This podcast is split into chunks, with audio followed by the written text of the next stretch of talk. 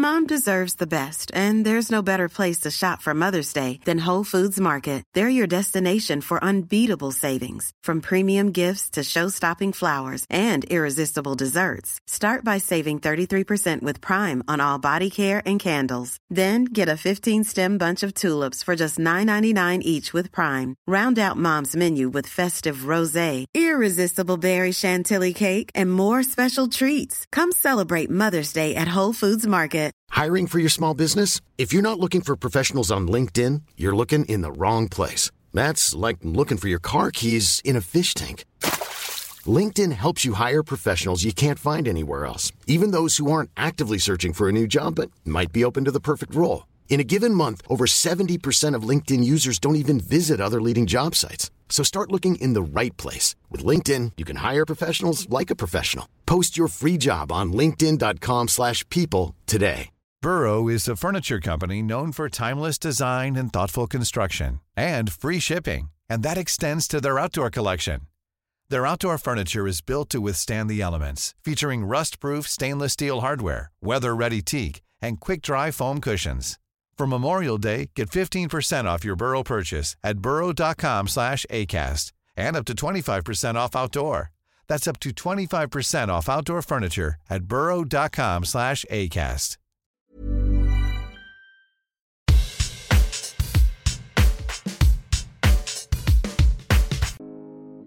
Yeah, it's an interesting point. Uh, e-bikes have uh, facilitated more and more people to get out on uh, mountain bikes into the countryside. So I think we're going to be seeing different uh, pressures on land use to what we were before. Hello and welcome to this week's Singletrack World podcast. And this week it's a bit of a special edition because I'm joined by the new project manager for the UK Trails project, who's Dave Evans. Hi, Dave. Good morning, Hannah. Thank you very much for inviting me on to talk to you uh, so early in this project. It's uh, very exciting. Yeah, well, hopefully it is. It seems like a great opportunity for mountain bikers in the UK. And for those that uh, maybe haven't been reading the front page of our website, because uh, I mean, I just don't know why you wouldn't do that. Would you like to give us a bit of an overview of what the UK Trails Project actually is? Yes, certainly. Uh, the UK Trails Project is a three year project to look at the landscape of what people are actually riding across the UK.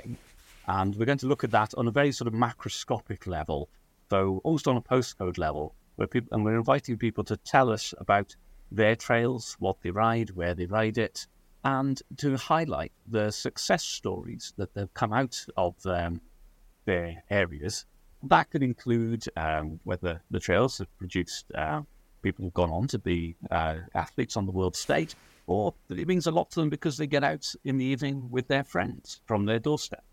And the key thing we're looking to do with this project is to pull out those success stories and also those barriers to success, to look at how people have tried to manage those trails and keep them sustainable.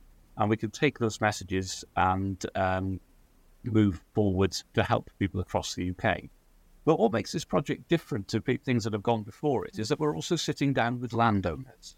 So we've got uh, a number of landowners on the project steering group who we are asking questions of across the UK to see what they have uh, found with mountain biking, what have been the benefits to them, and what have been the barriers to progress, be it through the constraints that they have to impose through their forest operations or other areas such as uh, treble SIs, protecting the landscape, and so on and so forth. Okay. I think you've been in the job about 8 days at this point. Let's let's fast forward 3 years. What are you hoping there will be in this world at the end of 3 years that isn't there now? 3 years is a long time in the project. So the project's going to be driven by the report we are writing in the first phase uh, between now and June next year, which is called Right Trail, Right Place, Right Time, Right People.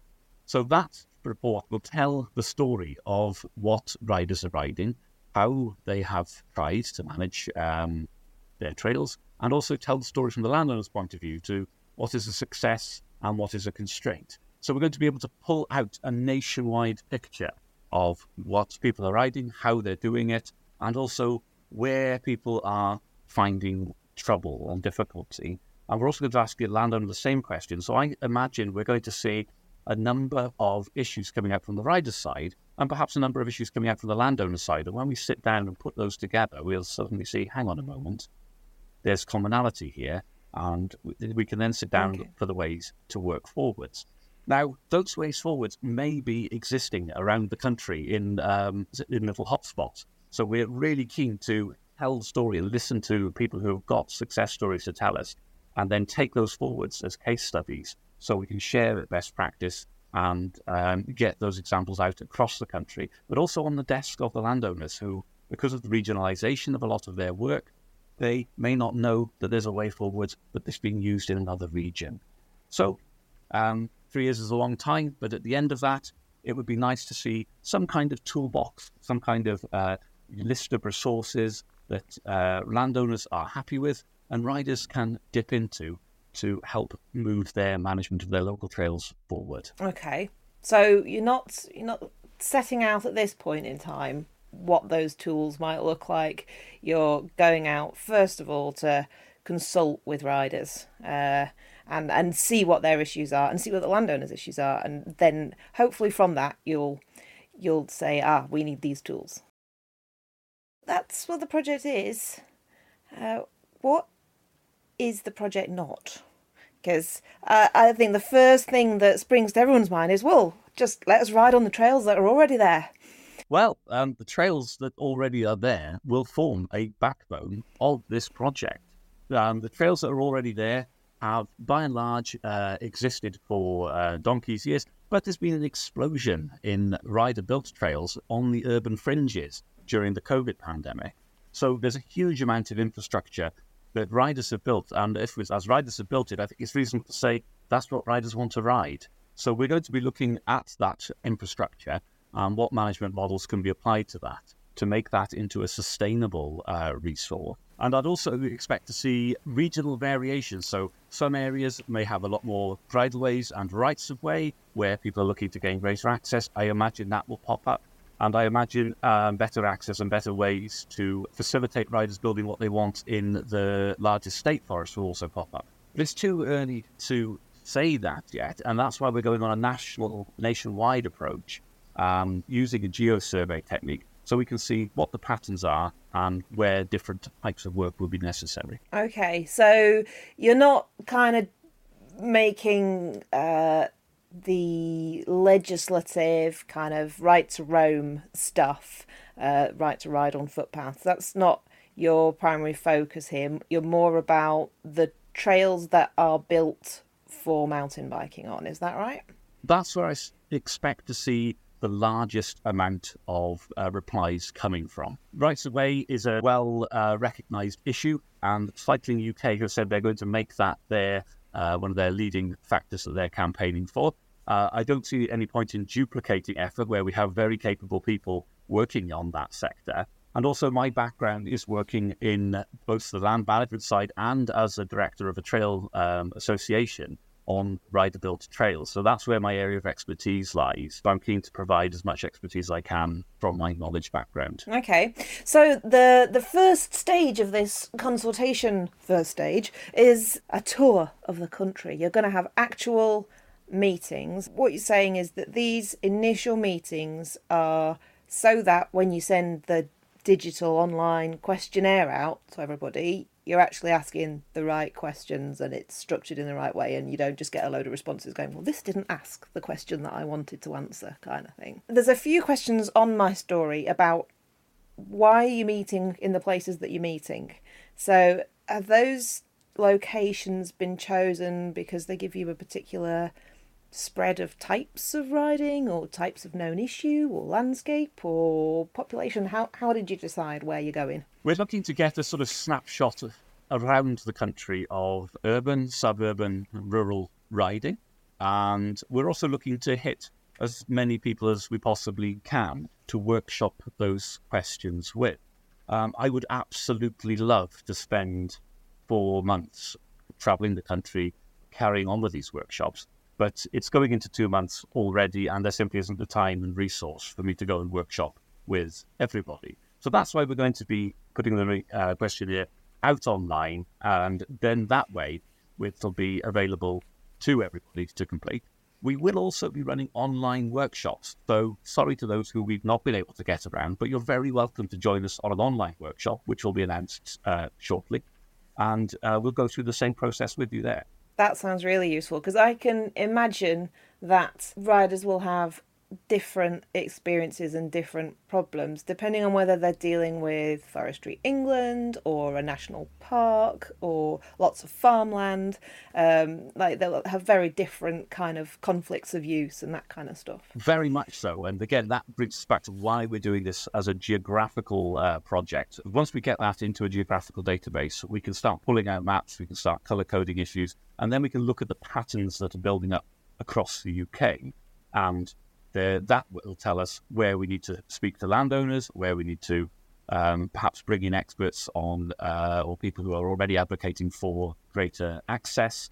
And we can look at what direction this particular project is going to take once we've seen that uh, what the issues are on a region by region basis. Okay, and what about those people who are a bit nervous about telling people where their trails are? Because uh, again, I can see that landowners might take a little bit of a well, if we don't officially know about it, we can kind of ignore it.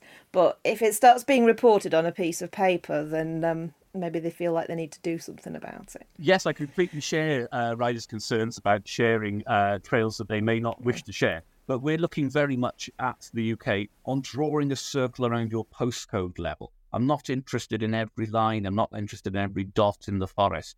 So, but if riders want to tell us that in postcode SY20, for instance, I like to ride from the house. I go along a bridleway, across a bit of farmland, and I go through some trails in the woods that I'm not sure about the origin of, then that's absolutely fine. We're not going to be giving away anybody's secrets there.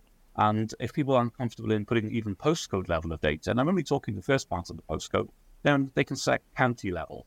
So we can be as obscure as people feel comfortable with, but we can also zoom in where people are more comfortable in telling us a good story or highlighting a specific issue. So it's up to the rider. Tell us as much or as little as you want and be as discreet or as specific as you want. Okay.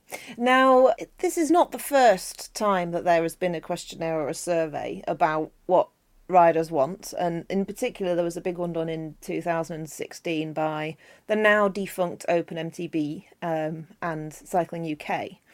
So, why do we need another survey now? Right. This one is very different to the previous survey because it captures not just what riders want, but what riders have done. So the, I think the landscape of mountain biking has changed significantly since 2016, particularly in terms of rider built trails on the urban fringes that was brought about by the COVID lockdowns. And we're asking people to tell their story. You know, what's going on in your woods? We're talking about the wood, not the rider. We're talking about the community, not the individual. And we're capturing what people are actually doing, what they've been doing for the last eight years. What does this look like? What are your success stories and what are your barriers to progress? And once we see those successes we can highlight and those barriers that we can summarize, we can sit down with the landowners, look at the story from their point of view, which again is new to this survey, and hopefully find some pathways forward. The Cycling UK survey was very interesting because it seems that um, 79% of people enjoy riding single tracks, 63% enjoy technical trails, and Forestry Commission land was the most common riding venue highlighted at that time. And also, this was back in 2016, two thirds of people were riding from the door, um, and 42% would say they'd want to try, they'd have to drive over an hour to get to a trail centre. I think there's going to be an upshift in people riding from the door recently, particularly due to there being a greater range and also increased in, in travel costs that may make driving the bike in the car less desirable. Um, most interestingly, even in 2016, most people surveyed, about a third said they'd like to get involved in trail building. Well, lockdown gave them the opportunity to do that, and uh, now we can look at the results and see what they actually got out and did. Mm. Okay, so this survey might actually build on some of that previous data and show us some trends as well, rather than giving us a snapshot. Very much so. You can always, you know, every time you, you take a survey, it's, it's always interesting to cast back and look at previous surveys to see where the trends are going, what that's pointing towards uh, for the shape of the sport and scene. And, and again, we will be asking people, what do you see as being missing from your local trail offering? Where do you think we need to go next? And, you know, it, it will guide the future. And it's always interesting to see if what people indicated as being what they want actually emerges. So it'll be interesting to look back at um, what people have, say they have done in this survey compared with what people said they wanted in 2016 and see if the two things are actually the same. And another big development, I think, since 2016 is that e bikes have become much more commonplace since then. Uh, so, are you envisaging any particular trends or issues around e bikes, or do they bring anything to the access party that's different? Yeah, it's an interesting point. Uh, e-bikes have uh, facilitated more and more people to get out on uh, mountain bikes into the countryside. So I think we're going to be seeing different uh, pressures on land use to what we were before. And I think we're going to be seeing a different pattern of riding to what we were seeing before, um, because e-bike riders may be more uh, concerned by their range anxiety and wishing to stay closer to um, a central point. It will be interesting for them to tell their story. Uh, I'm not sure how that's going to fit in the landscape yet, and uh, we will try and capture it. Okay. Um, and you have previously in in your past life, uh, or the or possibly the the life that has led you to the where you are now, um, you've written about how wild trails can inform trail centre design in future. Um, I think that's quite interesting. So, since you're here, would you like to just sort of summarise what you were kind of saying was your theory? So, for those who don't know me, I uh, formerly ran Bike Chorus. That was a guiding company that uh, transitioned into a lot of consultancy work on wild trails during the lockdown periods. Whilst I was surveying the, the wild trails, I noticed that most of the wild trail uh, hotspots were built around what you could call a ski piste model.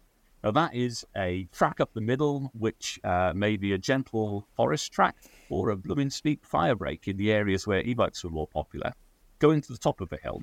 And from the top of the hill, several trails um, branched off and ran down the hill, crossing the fire roads at multiple points. So, this gave the opportunity for groups of riders to ride together and choose t- trails of different technicalities for each run down the hill and it meant groups of multiple abilities could ride together. And someone would say, Oh, I'm going to go and try the harder one. Oh, I don't fancy that tonight. Oh, who wants to come down the easier one with me? So it brought together a lot more people. So back with my guiding hat on, particularly when running youth sessions, I found this model especially good for uh, developing younger and less experienced riders because you could go up the hill, warm up on a more gentle trail, back up the hill, put down something a little bit more technical, uh, and so on and so forth. So it works uh, a lot better with that kind of group developing their ability than the traditional trail center model, which is very linear. You have to do your 10, 20, 30 kilometer route and it's not always possible to loop back and, and repeat a section of single track you particularly enjoy. And you've got no idea where you are in half of these places. Like you keep pedaling and you're like, I'm in a forest of conifers. They all look the same. I have no idea which way is back to base. Like I've had enough at this point, and I've still got to keep following the red dots. You know. Yeah, exactly. yeah. It's um, having uh, just having the all the trails in the centre shown on the same map would be an enormously easy and successful way to start because riders can then mix it up a bit rather than just doing a route which is prescribed to them. They can go and explore, and people like that kind of feel of exploration. They like the sort of discussion. Oh, we've tried that. Let's try this one. Let's go that one. And it, it's handing back a lot of the sort of responsibility and decision making to the rider, which uh, they, they I, have certainly found they enjoy. Uh, so I think there's a, a good uh, opportunity for our existing trail centers to have a look at that model and think about how they might want to rejig things, move things around a bit, and particularly at the lower technical grade, where riders still enjoy that sort of hand holding of a sign, hand holding of a map, and they certainly need a you know a good cafe and a play area is a is a godsend if you're going there with kids. Mm-hmm. So I think trail centers could be perhaps reimagined to uh, offer those stepping stones for riders coming up through the sport um, with, with the comfort of a map, the comfort of a, of a cafe and a nice car park, and, and, sort of be used to to build up their confidence uh, and and their sort of exploration skills. Yeah, so you can you don't have to commit to the 35 mile loop of whatever you can just know that this trail is going to be of this sort of grade and you can either do another lap of it or you can go and pick another one that's the same colour but you don't have to disappear off into the wild for a day precisely um, if you look at the forestry descriptions of what a red trail is, it says it's for an advanced mountain biker with a good level of fitness. And straight away, you've got two barriers of entry to the sport there. And uh, if they could be rearranged so you're looking for bringing um, riders onto the tracks in a, in a more uh, gradual way where they can do as little or as much as they feel like, I think that would allow people to build up at their own pace and develop their skills in a more comfortable and friendly environment.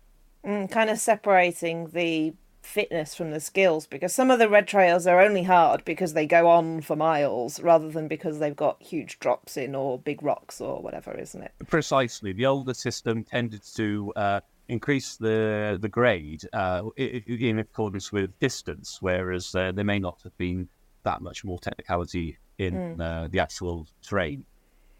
Now, of course, trail centres are one of those key resources for people that don't necessarily have trails on their doorstep and they've got no choice but to get in the car or on the train or whatever and get out there to a trail centre. So often a trail centre is the first experience that somebody has of mountain biking. Um, so uh, your survey so far sounds like it's more about people who are already riding and know what they want. Will you be trying to capture those people who are kind of frustrated mountain bikers. You know, maybe they they'd quite like to mountain bike some more, but they don't really know where to start.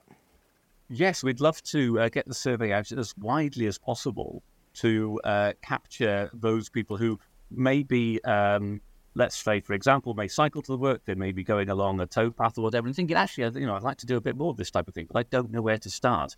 So, uh, or I've seen these people riding the woods. It all looks a bit hard for me. I'd love to find something a bit more at my level. So, yes, we're getting that survey out nationwide and across uh, as many audiences as we can. There's wider sharing as possible. We'd like to capture that market and see where the gap in resource is. Um, I would imagine um, a lot of the trails that riders have built have been built by the keenest and therefore most experienced riders. So they're probably going to be quite top heavy in terms of technical ability. But I imagine also that the type of trail that a lot of people want to ride may sit a little bit below that in terms of technicality. So more people can enjoy riding without uh, having to be at the very, very top end of uh, the ability scale. Again, by getting that survey out there as far as we can, we can uh, see what people are telling us. And I guess one of the things you might discover from this is where the riding deserts are as well. I mean, you might expect uh, central London or Birmingham to be a mountain biking desert, but we have got this growth in urban mountain biking, kind of golf courses turned into mountain bike opportunities. So uh, just because it's a city doesn't mean that you can't have some kind of mountain biking. Now, that's an area that absolutely fascinates me because I live in one of the uh, sparsest areas of population in the UK where people come to every weekend to come mountain biking. And I will absolutely love to know what people are doing in the inner cities, uh, on the urban fringes, and what projects are, have been happening there, and to hear those success stories so we can again get that message out. Uh, we looked at a project in Switzerland uh, not so long ago where exactly an old football pitch had been turned into a bike facility. And they managed to incorporate everything from a small kids pump track to massive jumps for skills jump riders and a sort of flow trail through the middle of it. It's amazing what you can do with a small uh, piece of land. Uh, so I'd love to capture those um, so we can pull those out case studies and uh, see what has been done. Sure. Okay, so uh, if people in that are listening to this uh, know kids or kids that dig or that kind of uh, young group that probably isn't quite as likely to turn up to a meeting about trails or a workshop about trails or fill in a questionnaire.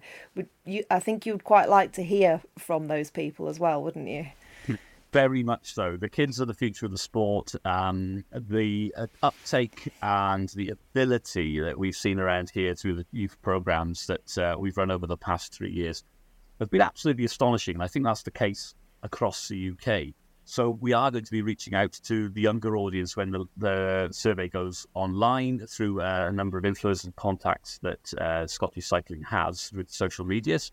And I'd also ask adults who are coming along to have a think, you know, think about not just what you're riding, what's going on, think about what the kids are riding. You may have teenagers who ride with you, you may have uh, teenagers of your own.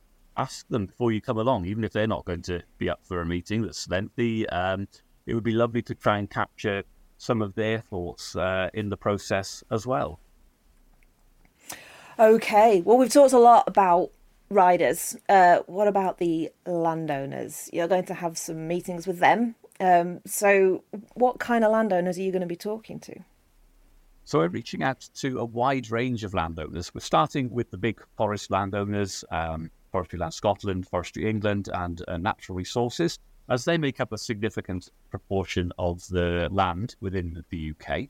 We're also reaching out to um, smaller and less known landowners, such as utility companies, councils, and we're looking also towards the National Trust, Woodland Trust, and uh, private estates. Uh, private estates could range from anything from uh, a small farmer who's got 20 acres on the edge of a town to uh, larger estates going across the country. Um, my colleagues in the Aberdeenshire region of Scottish Cycling met with Balmoral Estate Office last week and had a positive response from them. So we will be inviting people from, from all levels, from the smallest forest to the uh, to the king, to the table to uh, see what they think.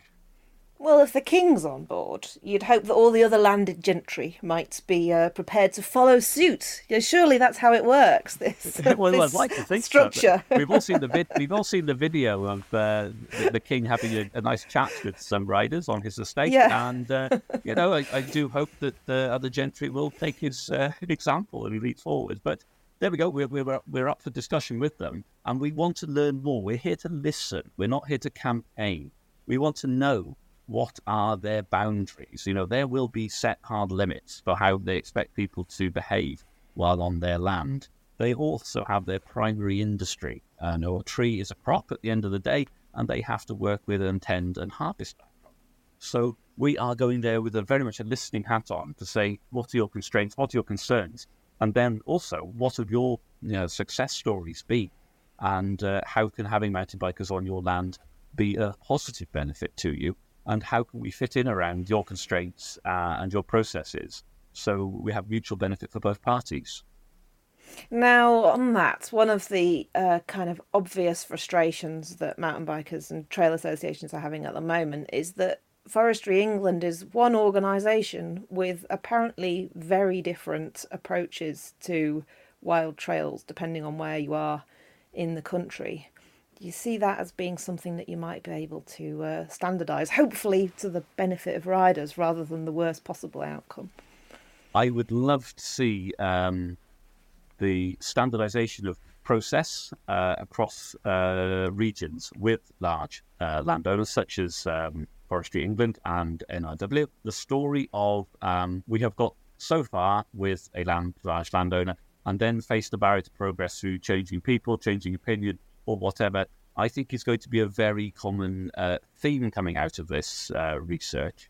And by sitting down at the table with the right people in those organizations, I hope that we can find simple and replicable pathways through their systems so that the huge number of hours that volunteers are putting in in the mountain bike sector can actually complete and go through the whole system to have a, a positive outcome rather than getting so far and then hitting a stumbling block or being at the mercy of, of changing policy and, and changing personnel. So I think that's a crucial part. So we're really wanting to hear, and especially I hate to say this, some of your negative stories and what have, if you've put in a lot of effort and you said, oh no, we've got this far, then it all stops.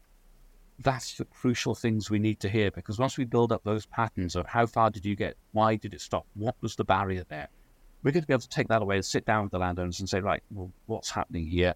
How can we get that through? Okay, so there are some obvious um, good examples of trail building guidance in Scotland, thanks to DMBinS. Um, so, and there's stuff there that I think any trail builder can see is sensible, like not crossing footpaths and bridleways at high speed with blind entries and that kind of thing. Do you envisage there being similar sort of uh, memorandums of understanding guidance for landowners, like don't send your subcontractors to trash the trail that we've agreed can be there and that kind of thing. I would um, love to see trails um, go into work plans with the appropriate level of uh, protection applied to them. Um, there's also going to have to be a sort of understanding between the mountain bike community and the landowners that not every trail can be saved. And uh, in some cases, it might be down to the mountain bike community to accept that you could have X number of trails in a particular woodland. But some of those trails, if they're in an area of forest that's due for harvesting in a few years, it might be better to say, right, we're going to work on these trails to an end of life program. And if they've been ridden so much they're rutted and washed out, you know, it'd be better to say, okay, that one goes. But flipping it the other way around, where you've got regions of forest that are going into long term management, we can focus our efforts, focus our volunteer hours into making some trails in that area that really can stand the test of time and hopefully be there for future generations. But it's, again, it's getting around the table with those landowners and understanding their constraints and uh, where that we can understand where it's sensible to put in um, the, the bulk of volunteer time and where we accept that some things come, some things go. Right. Okay. But predominantly the toolkit will be aimed at riders and how to interact with a landowner rather than it being a how landowners should approach mountain biking on their land. Is that what you think? Um, it, it's going to work both ways. So, um, right.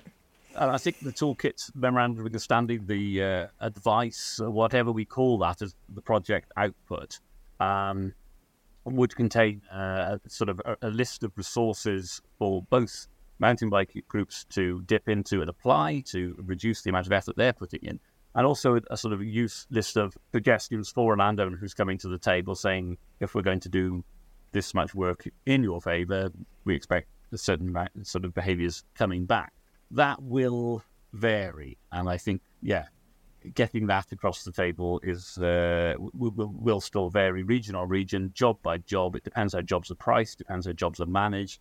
It depends uh, on so many, many things in, for example, forestry that I'm not fully aware of yet. But again, sitting down, we'll get that out of people and be able to understand their constraints a little more fully. Yeah, I think just having landowners be able one landowner be able to see that another landowner has accepted a certain level of activity or risk and found that to be you know not threatening to their very existence will be quite useful particularly when it's a big landowner or someone with commonalities like local authorities for example.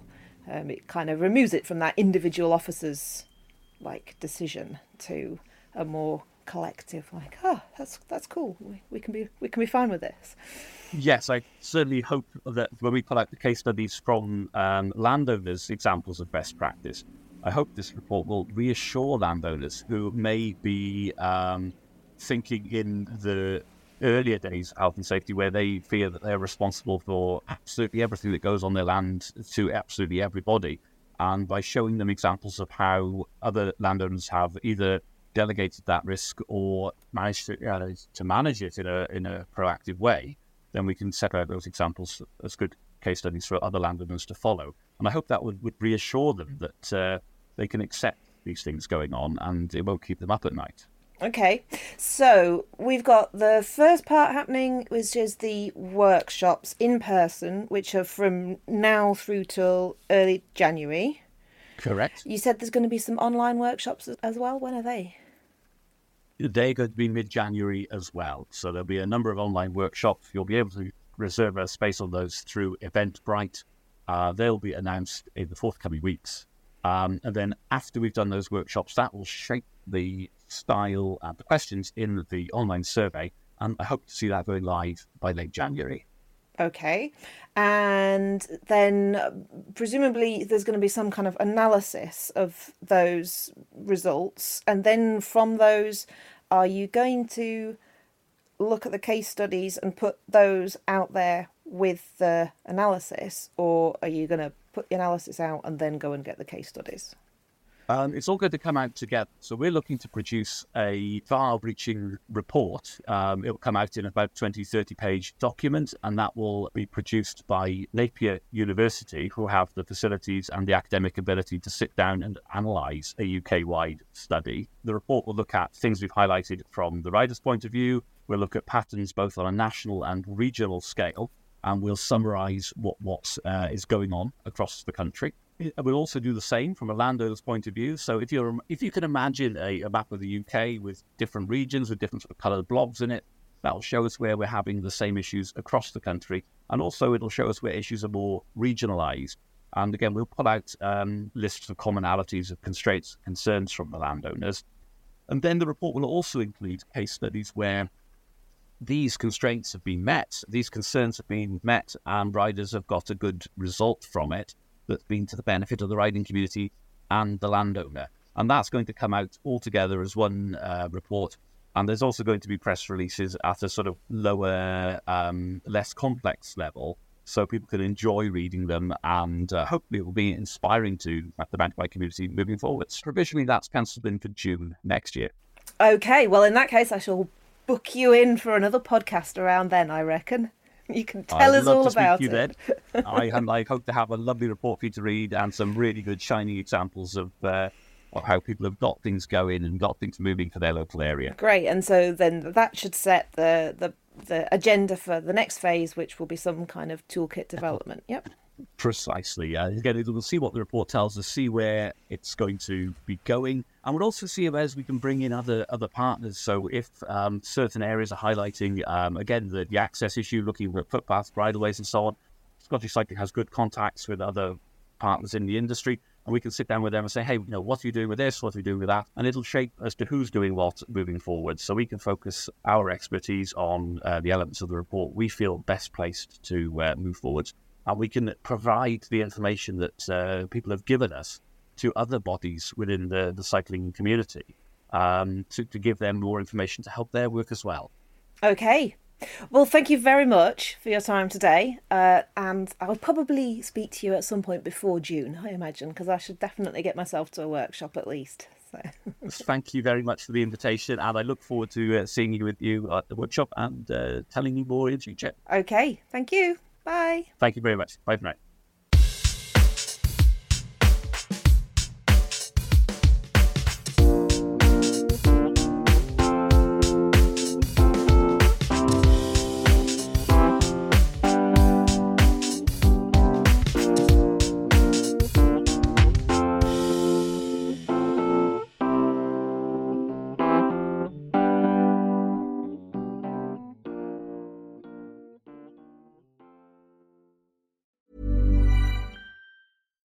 Deserves the best, and there's no better place to shop for Mother's Day than Whole Foods Market. They're your destination for unbeatable savings, from premium gifts to show-stopping flowers and irresistible desserts. Start by saving 33% with Prime on all body care and candles. Then get a 15-stem bunch of tulips for just $9.99 each with Prime. Round out Mom's menu with festive rosé, irresistible berry chantilly cake, and more special treats. Come celebrate Mother's Day at Whole Foods Market. Planning for your next trip? Elevate your travel style with Quince. Quince has all the jet setting essentials you'll want for your next getaway, like European linen, premium luggage options, buttery soft Italian leather bags, and so much more. And is all priced at 50 to 80% less than similar brands. Plus, Quince only works with factories that use safe and ethical manufacturing practices. Pack your bags with high-quality essentials you'll be wearing for vacations to come with Quince. Go to quince.com slash pack for free shipping and 365-day returns. Imagine the softest sheets you've ever felt. Now imagine them getting even softer over time. That's what you'll feel with Boll and Branch's organic cotton sheets. In a recent customer survey, 96% replied that Boll and Branch sheets get softer with every wash. Start getting your best night's sleep in these sheets that get softer and softer for years to come. Try their sheets with a 30-night guarantee. Plus, get 15% off your first order at bollandbranch.com. Code BUTTERY. Exclusions apply. See site for details.